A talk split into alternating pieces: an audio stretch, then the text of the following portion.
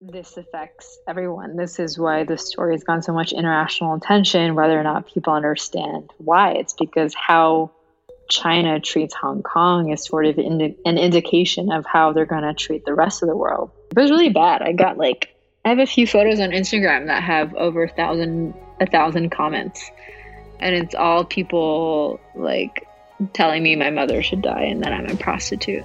You know, already you feel quite alone when when you're trying to do something different. But I think you're right. Like when you try to do something different in Asia, you feel especially alone. And you know, one thing that they talk about in Nat Geo is is uh, the importance of having not necessarily not necessarily role models, but peer models. You know, people who are friends who inspire you and and Hannah is definitely one of all of the explorers for me are, are, are peer models. That was Laurel Chor, and this is the Wildcast. Welcome to episode 9 of the Wildcast. And today I talk to Laurel Chor, an amazing journalist and fellow Nat Geo explorer, about her home, Hong Kong, and what the new security laws being imposed by China will mean for their city state.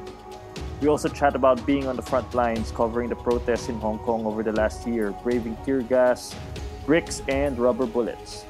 Her work has come out in the New York Times, The Guardian, Vice News, and many other international publications. We chat about her life in Hong Kong, becoming a Nat Geo explorer, and so much more. Here is her story. This is cool. Never been in this. Yeah, how are you? I'm good. How are you? I'm in quarantine, so. Well, like the rest of the world, we're all in quarantine at the moment. True, We're- but um, still sort of in a lockdown of some kind. yeah, that's true. I'm under legal quarantine though, because I just came back to Hong Kong, so I have a tracking bracelet. Oh wow, wow. yeah, yeah, I can't leave the house at all, not even to do groceries. Really? Do they Mm. do they bring food or how does that work? I don't know how they do it if you live alone. I don't know, but I live with my mom, so it's been fine. But yeah, I, they like call me to check on me, the government, and I'm wearing a tracking bracelet, and there's an app and everything. So, Wow. nope. Like serious business. Yep, not messing around. And you were in you were in Europe for like from the start of this whole thing, right? You were stuck you got stuck in Europe or or was that a Well, uh?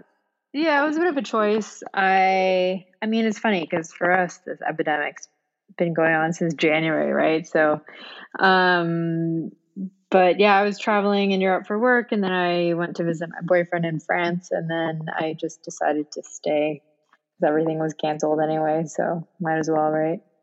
Right, right. I mean, yeah. It's just as bad as any other place, I suppose. Yeah. Well, France is like number five in top the world. Yeah, for sure. like. But um, I mean, we were in the we were in the countryside, and you know, we're long distance, so it was like, what better chance for us to spend time together? So it worked Yeah. out for me. I was really lucky. And they were on they were on lockdown as well, right? While you were there. Yeah. Uh, it's uh. Over there, if you leave the house, you have to fill in a form, and you like even just to exercise, you have to stay within a kilometer of your house and only up to an hour, and only by yourself. Oh wow. Yeah. Yeah, Well, here where, where we are, we're still not allowed to exercise outdoors. So, uh, other parts of the Philippines they are, but uh, where we Oh. are at the moment, not yet. But Aren't you somewhere pretty like remote? Um, yeah, we live in the mountains, but I live in sort of the city part of the mountains. where- I Oh. mean, there's a mountain right behind my house, which I normally run to, but to get there, I have to cross. Oh, it must be know- so tough for you. yeah, it's hard. Oh. I, I mean, I've been stuck at home for three months, and Oh. my trainer has gotten the most use. And Yeah, good thing. Good thing you have one, like a treadmill or a elliptical. Um, it's a bike trainer, so I just attach my bike to it. And, Oh, nice. and there's a nice there's a nice app now. There's a nice app I've been using for years now. It's called Zwift, so you can you Hmm. can basically ride with other people and race with other people. Oh, wow. and funny because I've been using it for about three years, and normally there's maybe twenty people online at the same time as you are. And now with this whole lockdown, sometimes there's like 20,000 people. oh my God. Be hard to beat that race. Yeah, yeah. Now I come in like 200th or something like that. well, out of 2,000, that's not bad. yeah. Yeah, yeah, yeah. So how how's life been in Hong Kong so uh, far? You, have been home well, for what, 10 days or? Yeah, well, I haven't left the house, so I don't know. Um, but so far quarantine's been fine, but I haven't been outside, so I don't know what life is like out there. Right, but Hong Kong sort of had a difficult year. I mean, the last 2019, 2020, it's it's been somewhat the difficult year for Hong Kong with all the yeah, it's been a really rough year. super and, rough year. It's been bad for businesses. It's been bad, bad for practically everybody. I mean, I have friends who do events in Hong Kong and they've had to cancel events and yeah. this was even pre pre COVID nineteen. So yeah, for sure. But ironically, um, the economy took its worst hit when Beijing made its announcement earlier this week. So by the economy, do you mean the stock market or? Yeah, the stock market. Which Hong Kong being a financial hub affects everything for sure. I mean, it's going to have ripples all over Southeast Asia and probably whoever has investments in Hong Kong. You know, it's a it's a money, it's like a money laundering haven. so. yep, yep, yep. And so, what have you been busy with in the last few months? I know you you left Vice. You used to work for Vice uh, yeah. for some time, and then you went on your own, I suppose. Yeah, so I worked for Vice as a producer for Vice News Tonight on HBO for two years, and then I went freelance almost a year and a half ago, just over a year ago. Um, and I've been on my own since. I mean, last year was kept pretty busy by the protests, and then this year was starting off pretty busy, but then COVID 19 happened. Um, so I took basically a few months off just fine, same as everyone else, same as any freelancer, right? Um, right. Did did do some work while I was in France, which I'm grateful for. But then I came back, and Hong Kong is not under lockdown, so as soon as I'm out of quarantine, I'll be back to work, especially with the protests kicking off. And these protests, like now, even with COVID nineteen, it's a little more difficult, isn't it, to to bring people together and I mean, big groups are are discouraged essentially, and yeah, protests are in big groups, right? Yeah, exactly. There's social distancing measures. I mean, I think you know, with the epidemic, which for us started in January, um, with that and social distancing measures, and with a number of arrests made, the, protest movement definitely lost momentum for a little bit. But I think with the news coming out over the last week, over the last few weeks, really, um, what we're seeing today is that the protests are probably going to be coming back pretty strongly. Um, I mean, today there's been water cannons and tear gas and, and pepper bullets and all that. So it's starting up again. Um, despite social distancing measures. In theory, well, the government has banned public gatherings of more than eight people. Um, but other than that, you know, restaurants are open, bars are open, gyms are open, schools are starting to open up again, even though there's not much school left.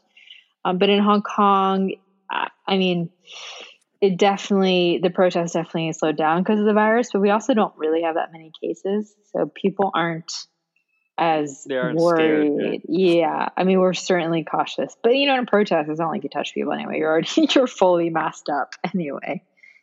That's true, isn't it? Um, yeah. the the protests, everybody's in a mask, and and Hong Kong has these anti-mask laws, right? Because of the protests.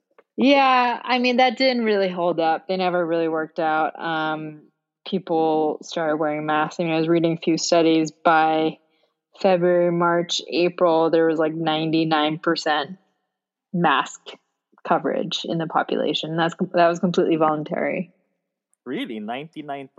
That's really high. Well, um it was like 70 something percent in January and then February, March, April it was like, you know, depending on her sample, like 96% and up. So, you know, pretty much everyone. Wow.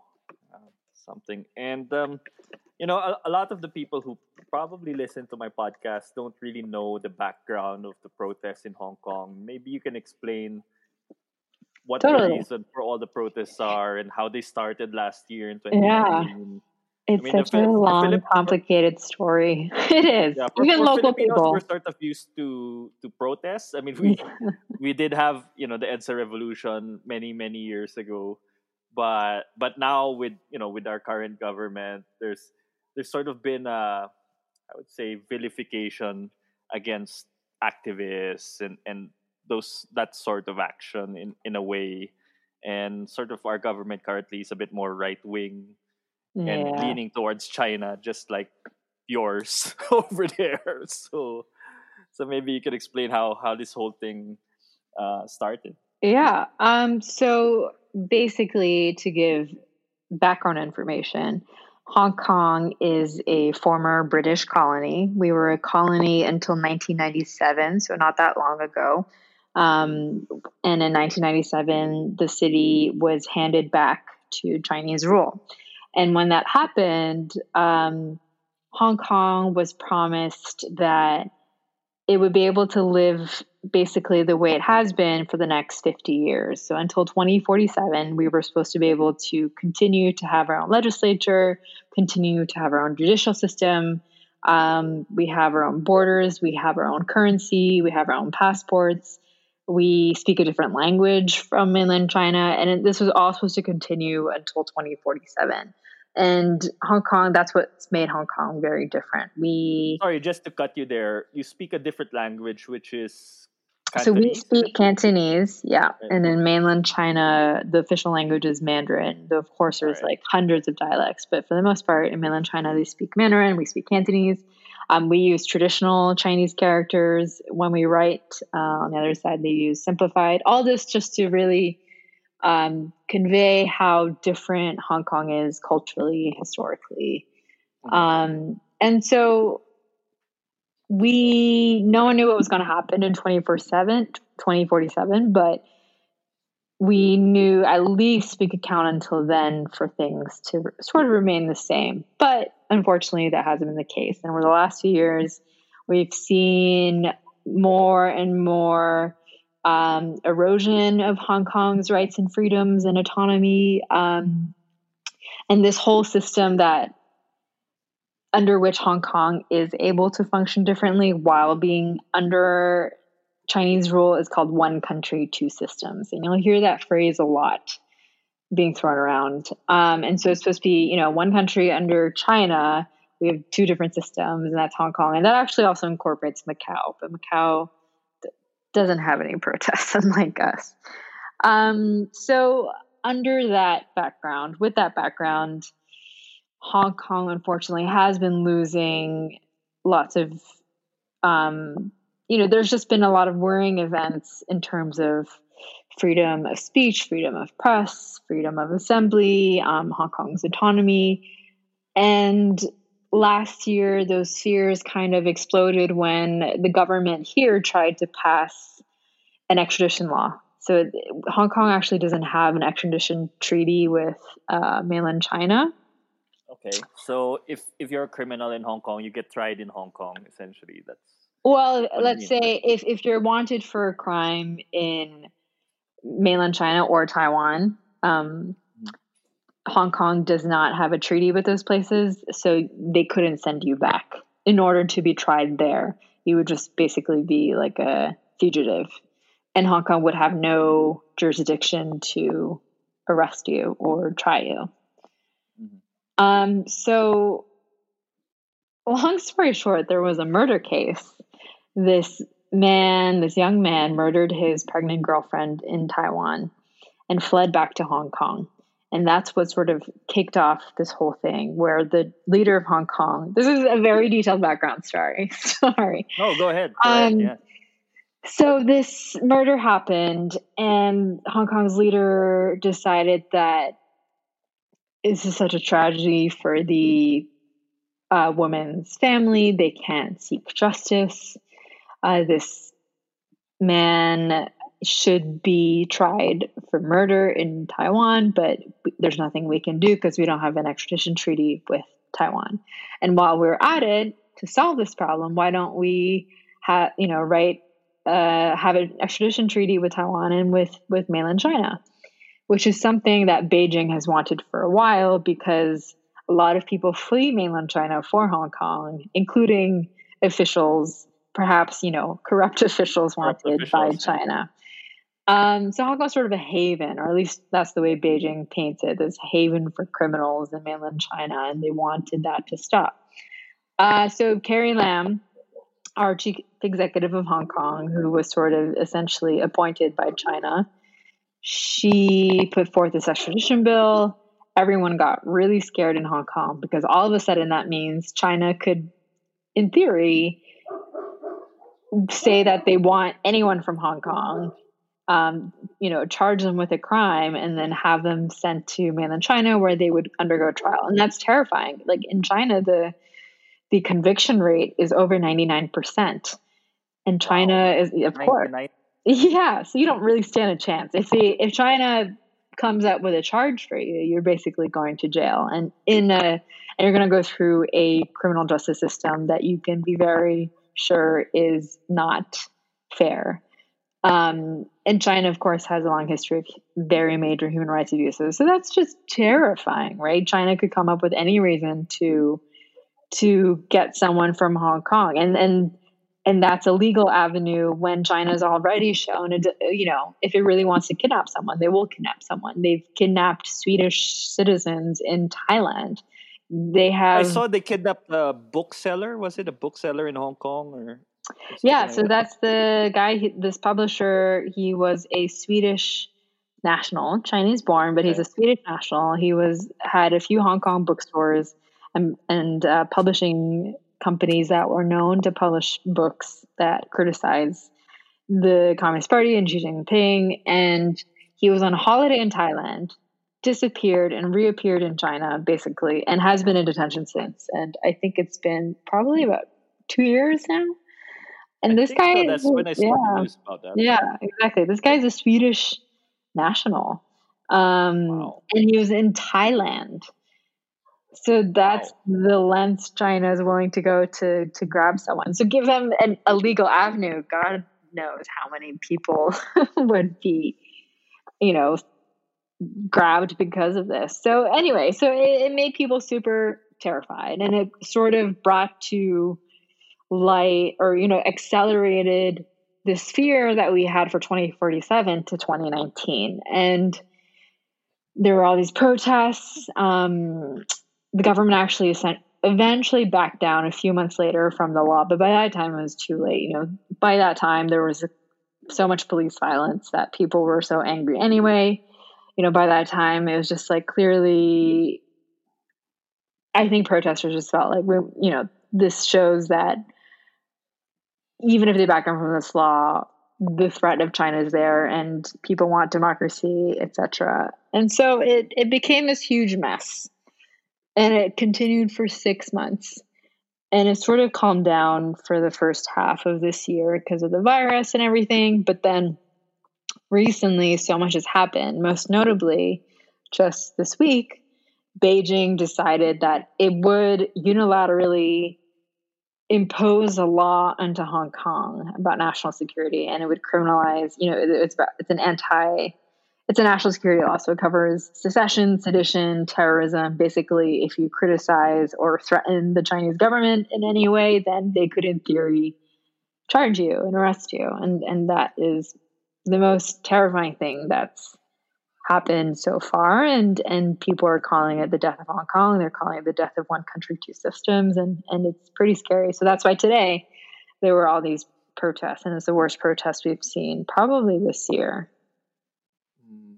this is scary for me because I mean our government here in the Philippines basically aping China copying mm. the laws and copying I mean we we have the same trolls that China used I remember last year during during the whole protest, you and your fellow journalists in Hong Kong were being trolled basically by Chinese trolls, targeting, I mean, many of you.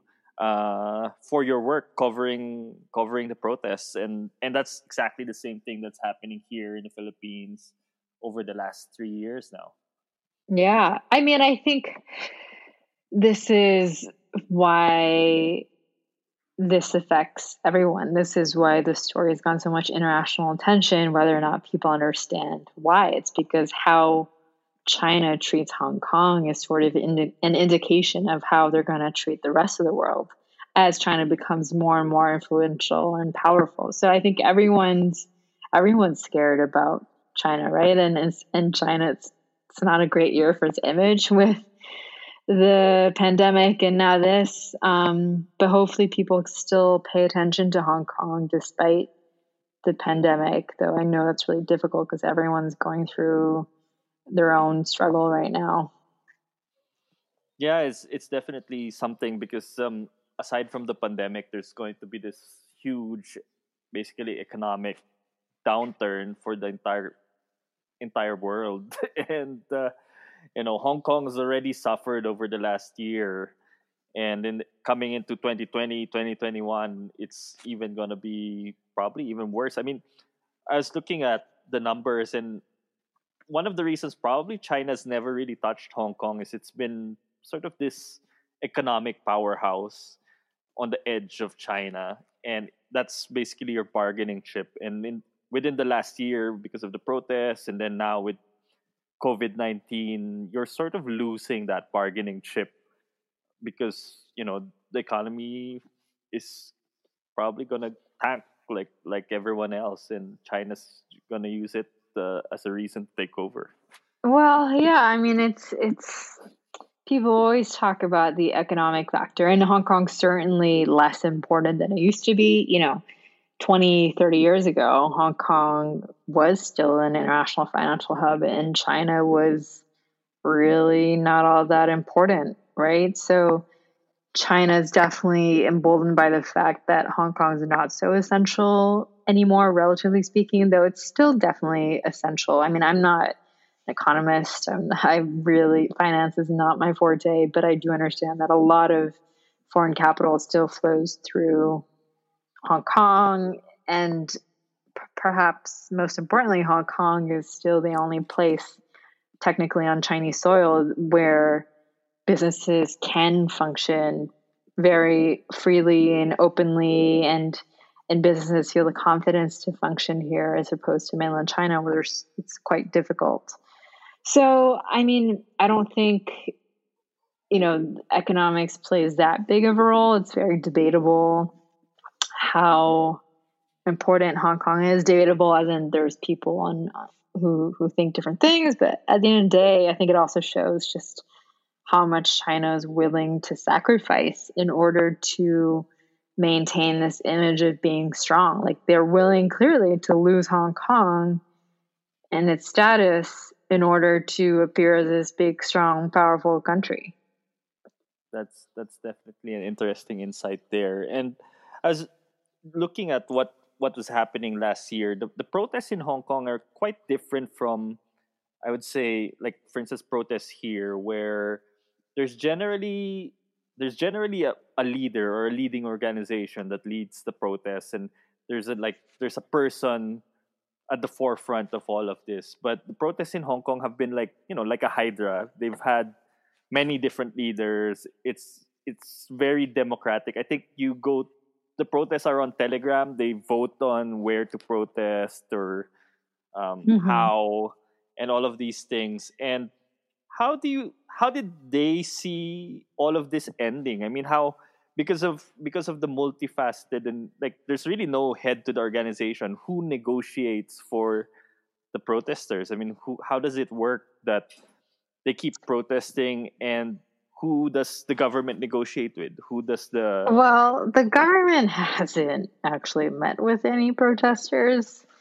so that's part of the problem they actually haven't had any dialogue and and the protesters honestly don't even want that at that point because the government is not listening. I mean, and I mean, I think despite the leaderless nature of the protests, despite the sort of crowdsourced methods of the protest, the demands are very clear, and that hasn't wavered one bit. It's always been five demands, and that's um, let's see, five demands is an independent investigation into the police, which hasn't happened. They want all rioting charges to be uh, overturned, which is difficult considering more than 8,000 people have been arrested since last year's protests. And those uh, people are still in Hong Kong, or have they been? A lot of people have fled. So the extradition bill never passed, thankfully. Mm-hmm. So no one's been extradited to China, but I do know some people have fled to Taiwan or other places. Most of them are, are definitely in Hong Kong.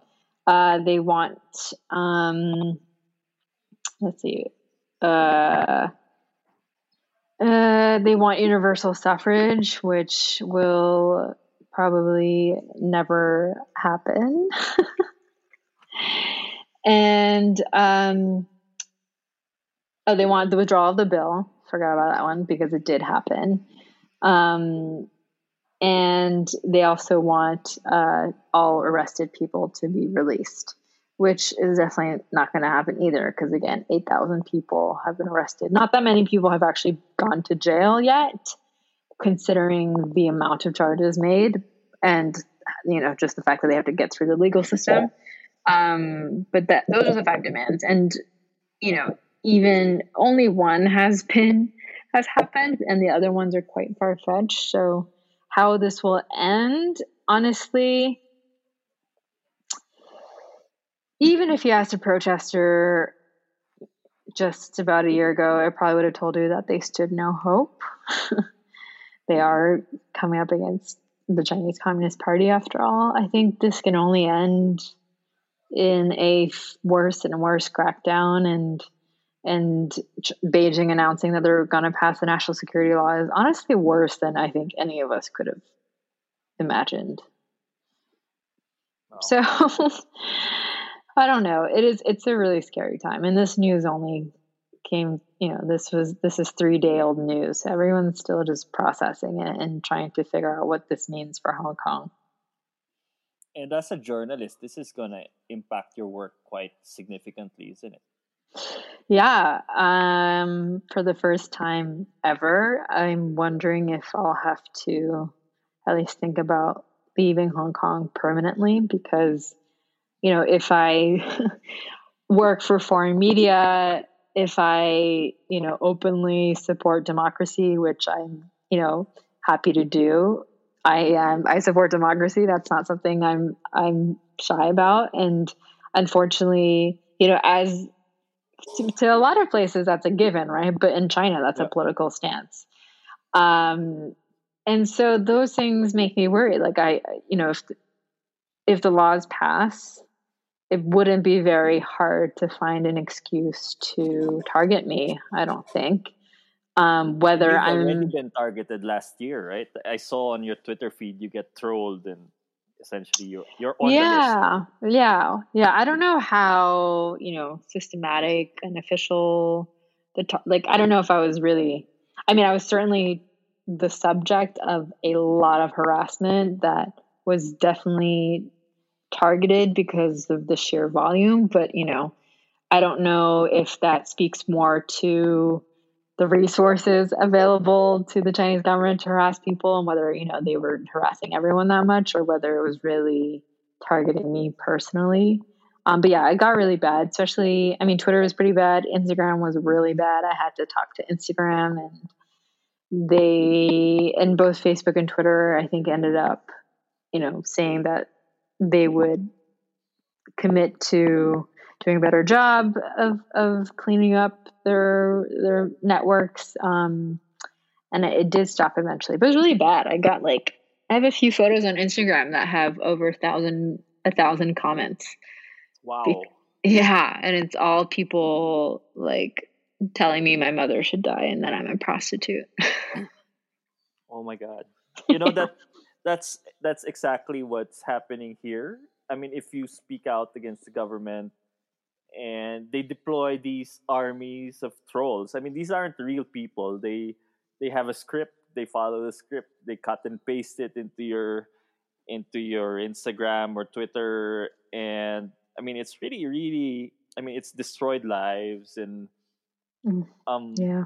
in, in, in a way, I mean, I've I've experienced some of it secondhand. I had a friend who years ago, during the drug, you know, the height of the drug war in the Philippines, he wrote a cover story for Time about Duterte, and all I did was like congratulate him on his own Facebook page, like under his post, which I guess was public. And even just doing that, I got like a couple messages from Duterte supporters. So I, yeah, I've, I've and I've seen, yeah, it's pretty bad. And It's I guess it's a global thing, right? And and the worst part, it does kind of work, doesn't it? it does work. Yeah, it does work. It does work to sort of sway public opinion, and Mm-hmm. also sort of basically enrage people towards people like you or whoever speaks out. But you know what I found during this lockdown is that there are real people who now fight the trolls, and because everybody's at home, everybody's online all the time. There's actually now more real people speaking out, and the voices of the trolls seem to be a little less, you know, less coming out compared to the real people who, you know, start commenting on everything. Yeah, yeah, it's it's it's uh discouraging, right? Um but it's it's you know, very much a modern problem that I think we're all still figuring out how to deal with. Yeah, for sure. And I saw last year you were, I mean, you were front and center in all of these protests from pretty much the very beginning.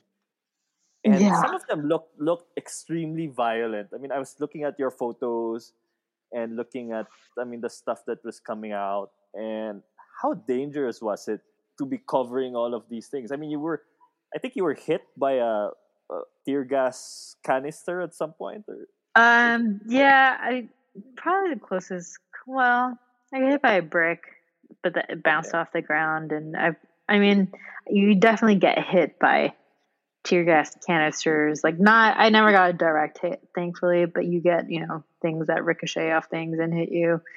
Um I would say it is certainly risky. You're certainly a risk to be injured. And a journalist did lose her eye last year, very sadly. Yeah, it's super messed up.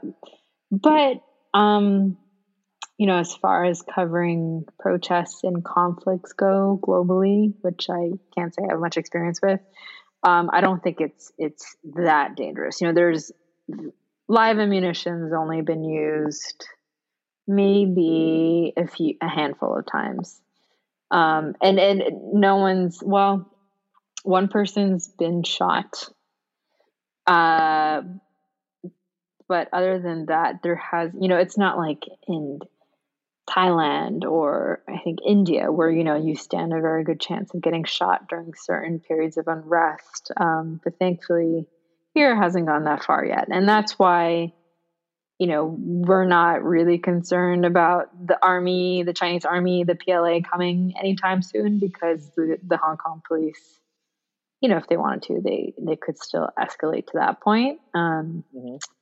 but you know, the the risks are rubber bullets, tear gas, water cannons, which they lace with this very very painful like um, pepper spray, chemical pepper spray, uh, pepper bullets.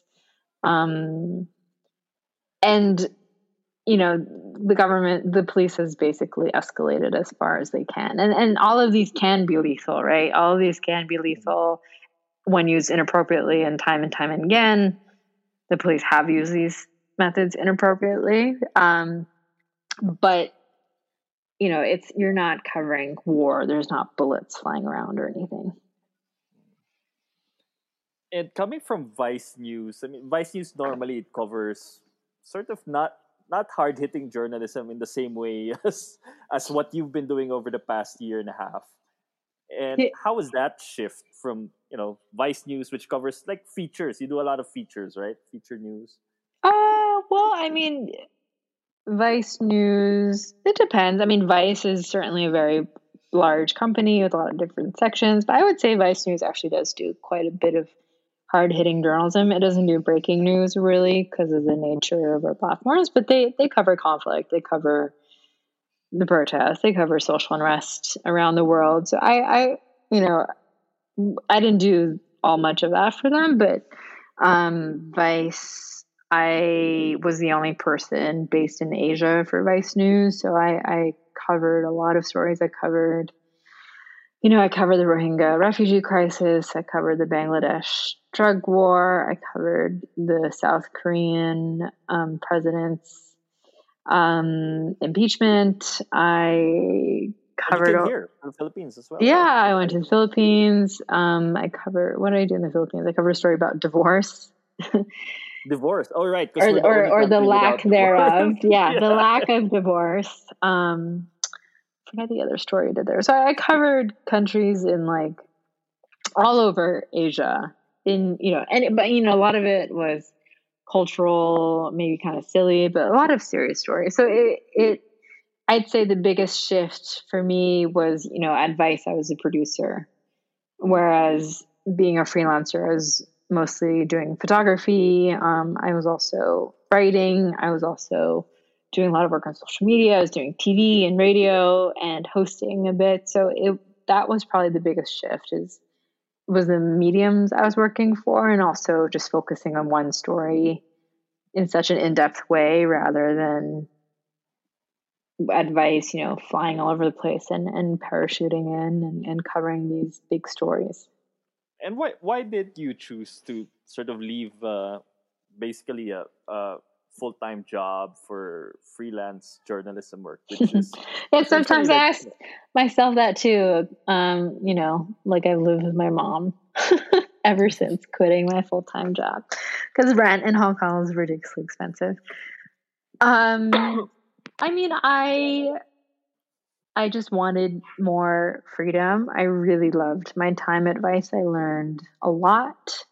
Um, but it was it was a really stressful job. It's a very high, fast paced job. It, it it was a nightly news show on HBO that we were making, so it's it's it was high stakes in you know as far as media world goes. Um, but for me, I just felt like I wasn't creatively fulfilled. I think it's easier to say in retrospect, but now I realize, you know, I, as a producer, although it's really cool work, you know, it's very logistical as well. It's a lot of planning. It's, um, which is fine. And I enjoyed that, but it didn't feel creatively fulfilling. I wasn't shooting all that much. I sometimes shot B cam, but you, know, it, I actually preferred not to because I felt like it, it couldn't produce as well if I'm also shooting. So it was, you know, it's very much behind the scenes and and although nothing could happen without a producer, you're not making anything with your own hands, which I missed. You wanted to be in the action, essentially. Yeah, well, you know, I wanted to be shooting. I wanted to be taking photos or writing or doing the interviews. And as a producer, you don't do any of those. You you make everything happen, but you don't actually you know, do the nitty gritty creative parts. Um, so that I think I missed, and and I'm, you know, it worked out really well for me because I, you know, quit just a few months, well, like half a year before the protests in Hong Kong happened, and I just was really well placed to cover the protests. And if I had been working for Vice, like there's only so many stories they could do about the Hong Kong protests, right? Because it's an international show for a U.S. audience as big of a story as it is, I they wouldn't have wanted the day in day out happenings as as I was able to cover as a freelancer. And you've, I mean, as a freelancer, you've already been featured in was it National Geographic, New York Times. Uh, I've seen a couple of other, you know, really big publications put up your work.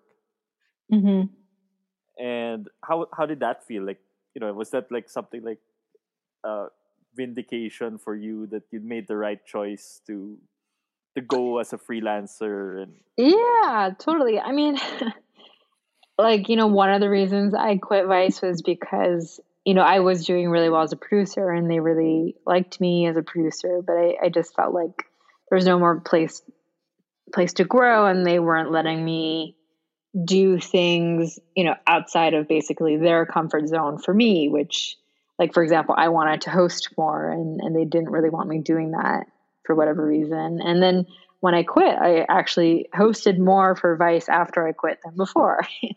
Oh. um, so that was that was certainly that felt vindicating for sure.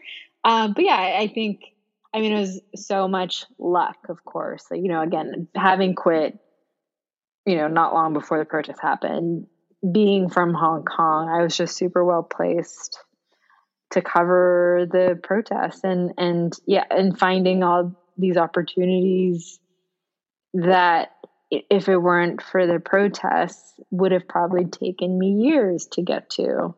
So, you know, it did certainly cement my choice to have to have gone freelance. Um, but at the same time, like I don't know how well I would have done if if I just didn't happen to be in the right place, right time.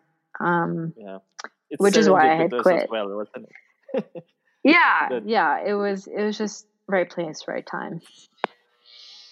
Yeah, being in Hong Kong, and you were basically the international journalist putting out stuff for Hong Kong. I would see your your work even on Philippine websites. Oh, really? Um, yeah, I think I, you're probably on on some of the um, how do you call it those those news wires that distribute oh, yeah. your work, right? And I'm sure a lot of the Philippine news wires would would cover. Um, I mean, would take the work from from all of those, and so I saw I saw your work on on some of that. Yeah, but, it was um crazy, just like the reach of of and being able to reach so many people covering international news story. When we met, you were. I remember was was your research when we met in National Geographic? Was it 2015? Oh gosh, yeah, we were so young. you were younger, and I mean, I, I remember they didn't serve me a beer. I was the oldest. I was the oldest guy there, and they didn't serve me a beer at the at the bar yeah, America. Okay. The Asian Asian uh, Asian fountain of youth. But uh, I remember your your work was on Hong Kong biodiversity, was it? Yeah, it was. So my Young Explorer grant was about um, the biodiversity of Hong Kong and how we should, you know, appreciate more and explore more.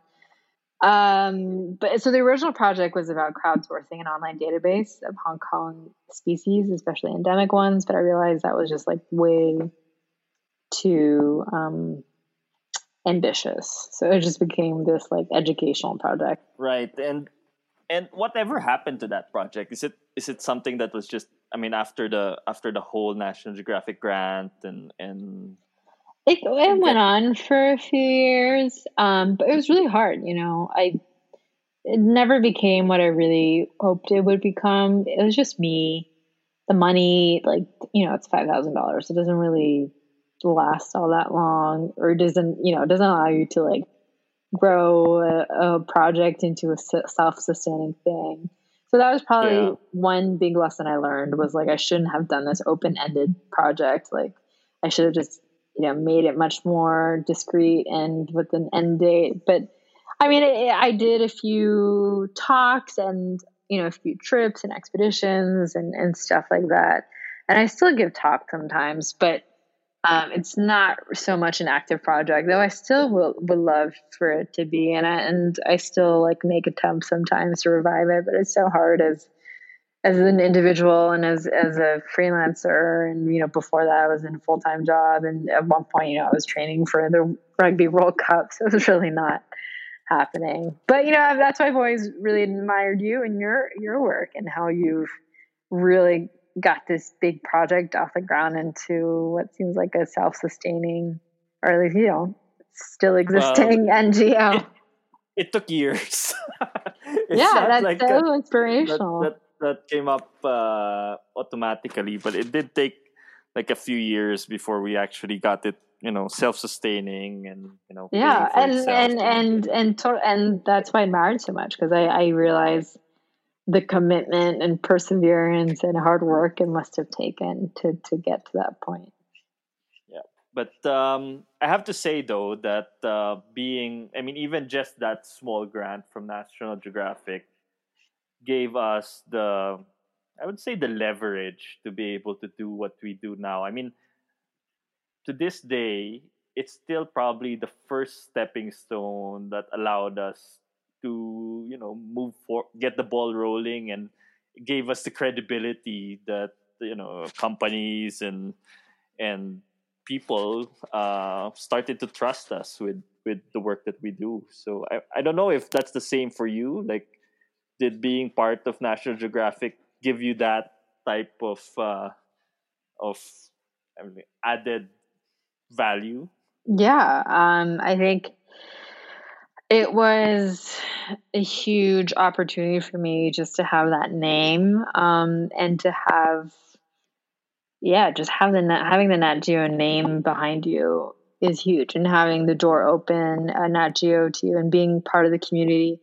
And it, I think the greatest thing about getting the grant and becoming part of the family was being able to meet people like you, right? And going to those meetups, like that Young Explorer meetup in 2015. It, like being like I now, you know, we've known each other for five years now, and so many people I've known since mm-hmm. my early mid 20s, and and it's had a huge influence on me because you have this family of people you can that that inspire you most importantly who push you just by virtue of their like excellence and amazingness and who um, are there for you and support you and and who are all trying to do different really cool things. So i think for me that was really what was most um, valuable to me though professionally speaking for sure having the Nat Geo name opened so many doors and even just getting people to answer cold emails right like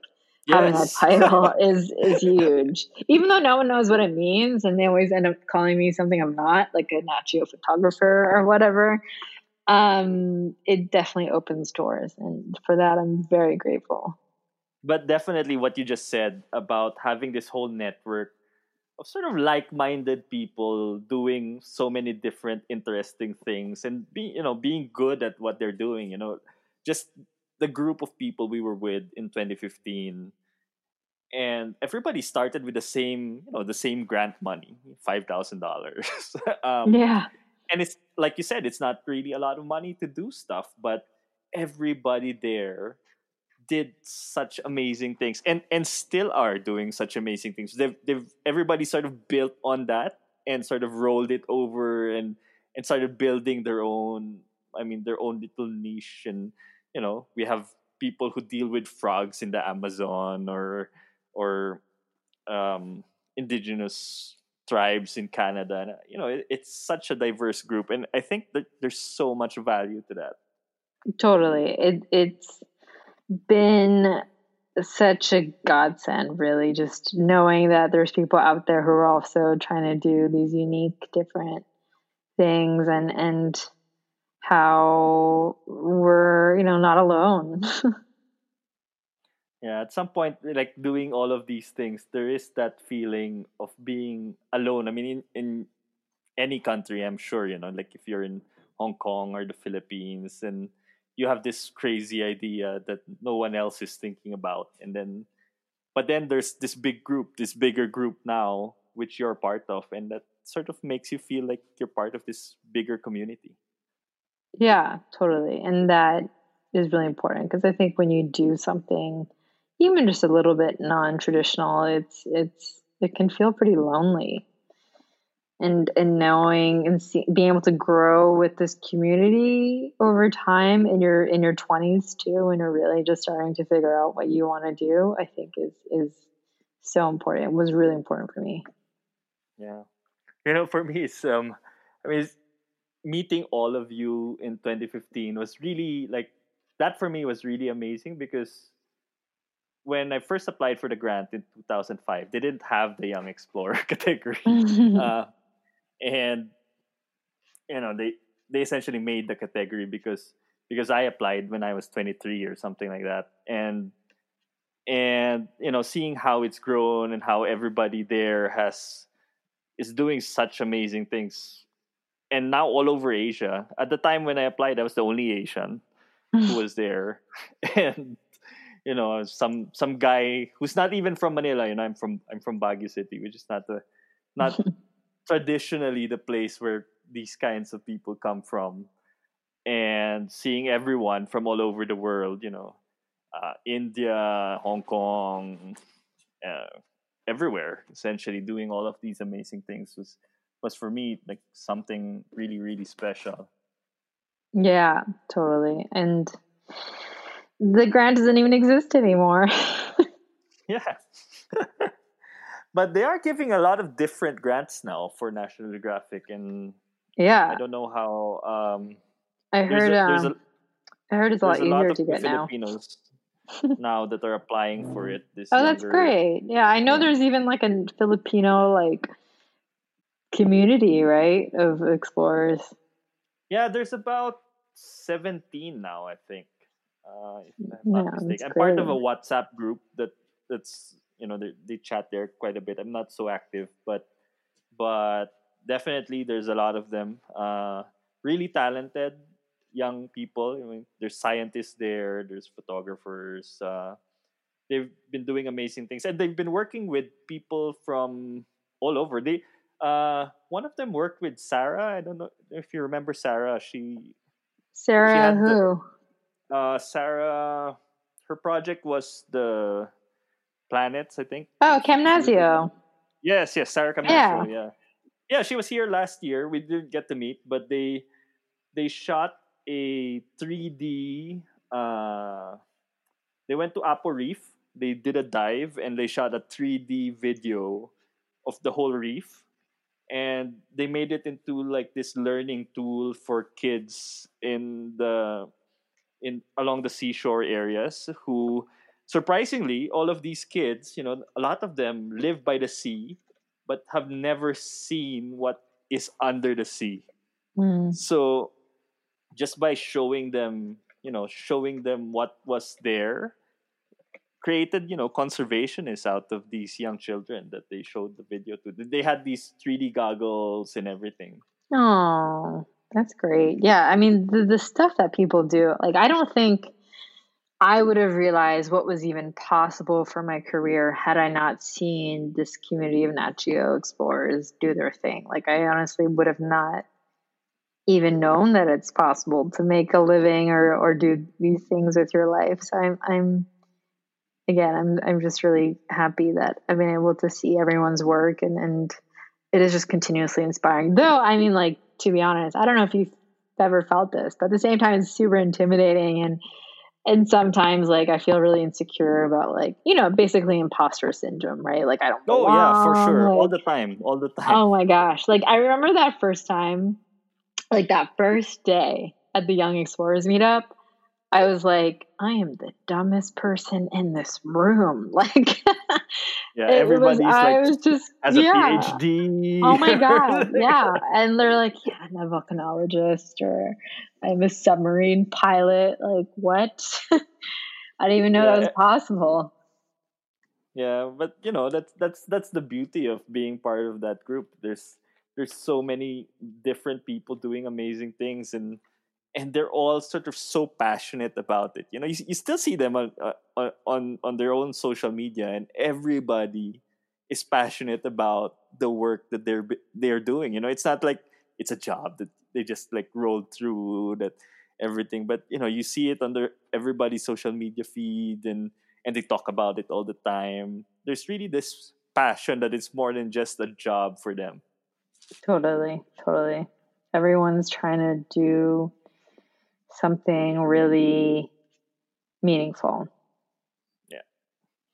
And for us Asians, I think it's also something you know how Asians, I mean especially like for you you you're an you're Canadian Asian, right? Like uh, yeah, Hong I mean Kong Canadian. Exactly. And a lot of Asians sort of tend to go the traditional route. You know, you have to be a doctor, lawyer, uh, um, in the, in that sense, you know, you, you have this career path, and your parents sort of drive you towards those career paths, and hmm and then and then seeing all of these amazing people doing amazing things just opens up your mind to oh you know this type of career is actually possible. I mean i'm i'm really grateful that my parents allowed me to do all of the crazy stuff i've done over the years.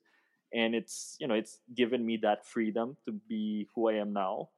But that's not common for a lot of asians i would say um No, for sure. I mean, but yeah, my parents, I'm, I'm lucky. They were pretty um, hands off, I would say. You know, they just supported me when whatever I did, even though they didn't really quite understand it or know what I did.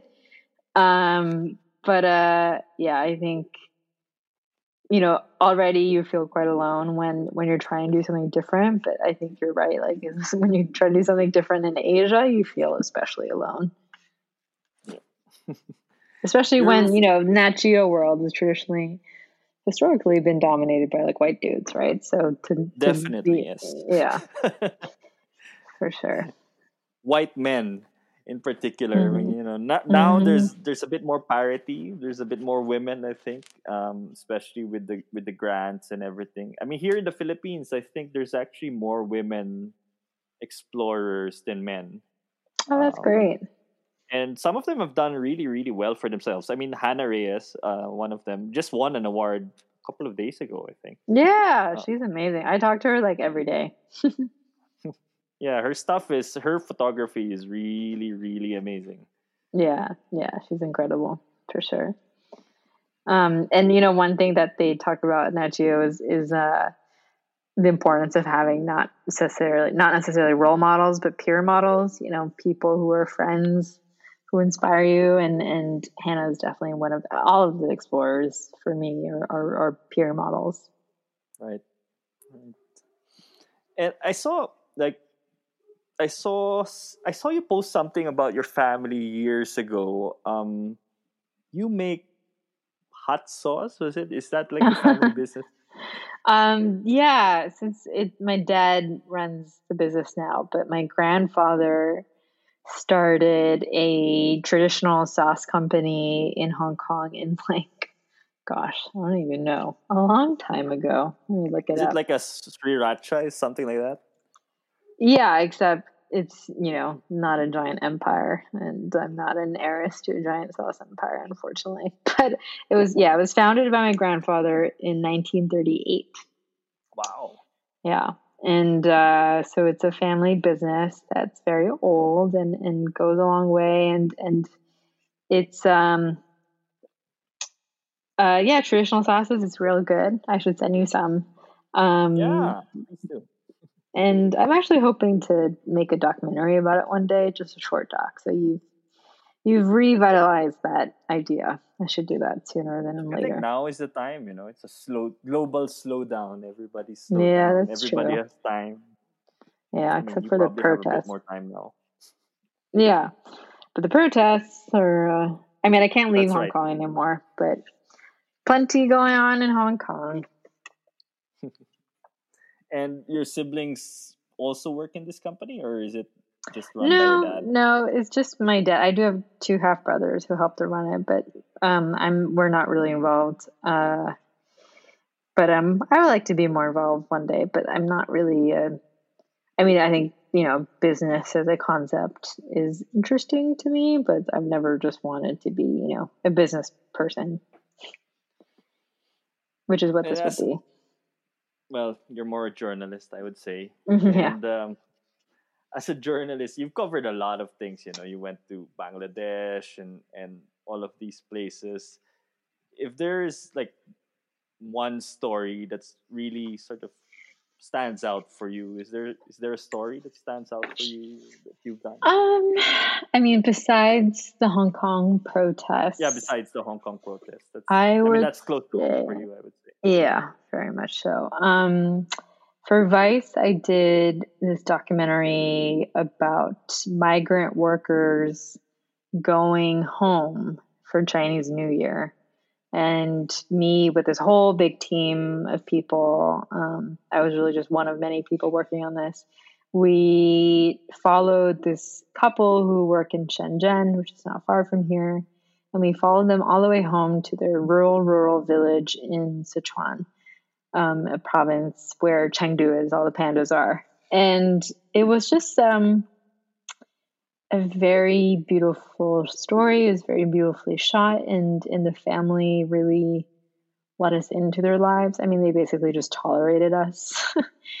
um, you know, we we saw how the couple lived in Shenzhen, how they lived in this small place far from their kids, and then we followed their super long, like two day journey home by train and car and taxi and foot. Even. They walked like to last like forty five minutes of it. Um, and we went to the village before the couple got there. And we met the kids who were being raised by the grandfather and they're quite there it's like a it's like a seven year old or something and and a 16 year old i forget how old the kids were. Small like young.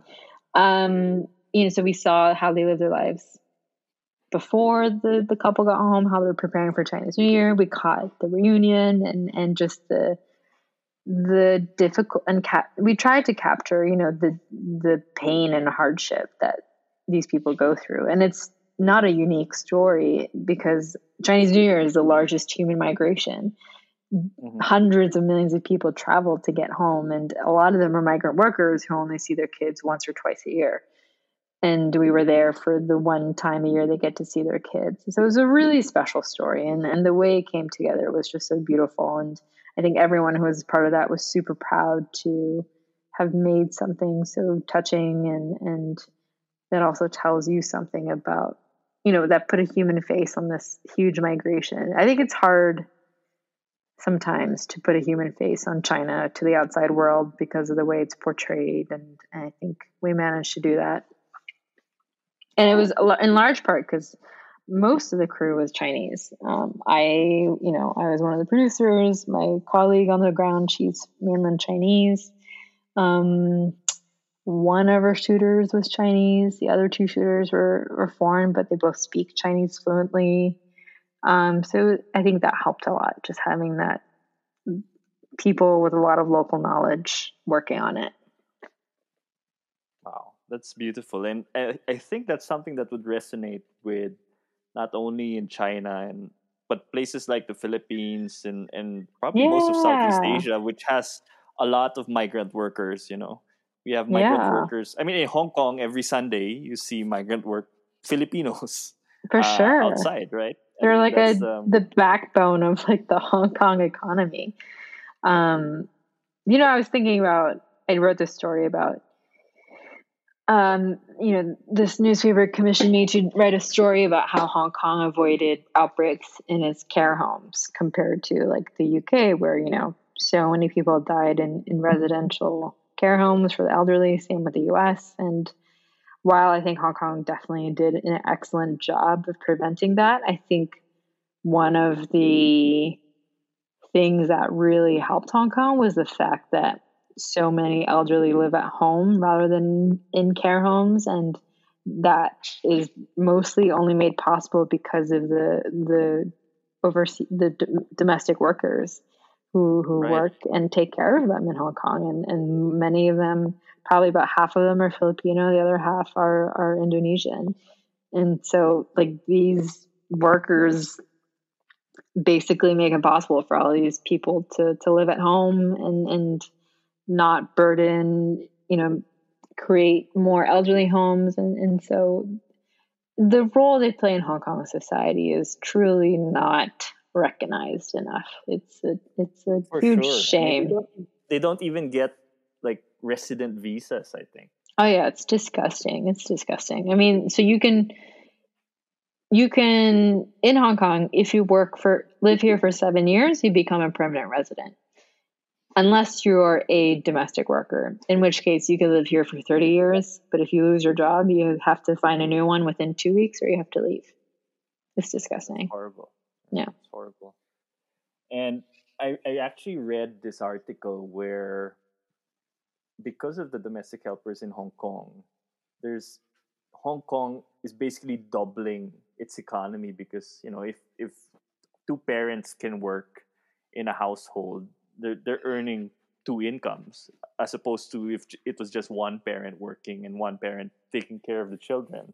Exactly. Um, That's why I say they're the hidden backbone of this economy because this society could not function were not subsidized by extremely cheap labor. Um, and it's terrible the way that they're treated in return for that. Um, yeah, it's it's basically you know the Hong Kong government taking advantage of of people being willing to work for less, and and and the Hong Kong government's absolutely failed to provide adequate protection to these people, and that's why. Um, which country is it? For a while, they banned their own workers from going to Hong Kong. I think. Oh wow! Yeah we can probably do that as a negotiating tactic. Yeah. So indebted to China. yeah. Totally. Totally. Yeah. Well, um, I think this is really, really good conversation. Thank you so much, Laurel. Um, I just have a few last questions, which I ask everybody. Is there like um book that you're currently reading or would like to recommend to people Ooh. or well the book i'm currently reading I'm listening to one and reading another. Um, I'm reading. Uh, I don't even know the title. It was really long, but it's a history of ancient civilizations. It's really interesting to just. I'm just trying to brush up on my history and understand the world better, and that gives a really nice overview of like the beginning of human civilization. And I'm I'm at like think we're at like 100 BC now, but it starts at like 6000 BC. Wow. So it's, it's surprisingly interesting and very well written considering how much it covers. Um, and I'm not someone who is a history buff, and that's why I'm reading it, but it's interesting enough for me. Um, so that's good if anyone wants to learn about ancient civilizations.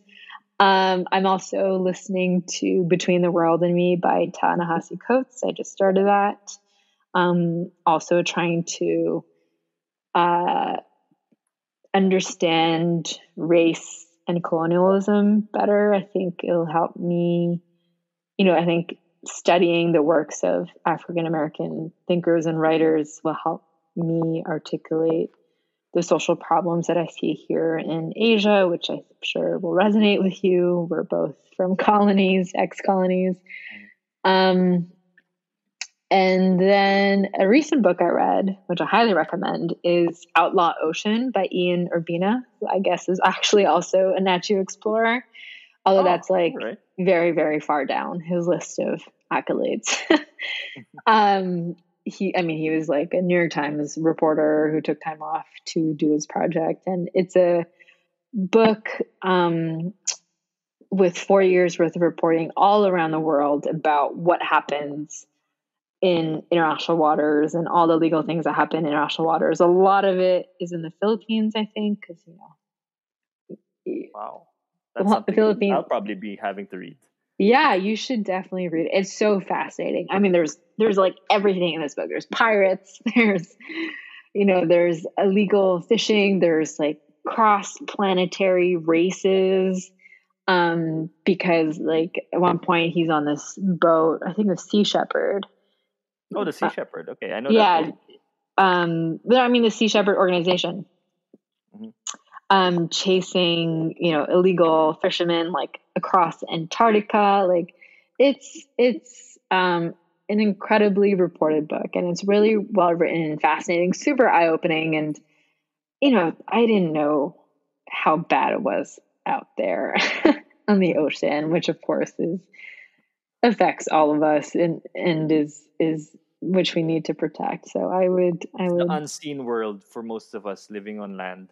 Yeah. And even for us who do who are involved with the oceans, you know, usually we only really are on the coast, right? Even if we go diving and you see corals, but gosh, like the tales of like sea slavery and and and just how hard it is to to um, enforce illegal international law and and just all the human rights environmental abuses that happen on the ocean because no one is enforcing or regulating the laws and sometimes it's just straight up legal because of how murky laws out there. It's an incredible read and I highly recommend it. All right. Thank you so much. Well thank you laurel for for your time. I mean this has been an amazing hour talking to you and reconnecting. Yeah thanks for having me. And that was laurel chor for a country like the philippines who in the last three years has made a pivot to china Hong Kong is a lesson in how the Chinese government treats those who do not follow its whims.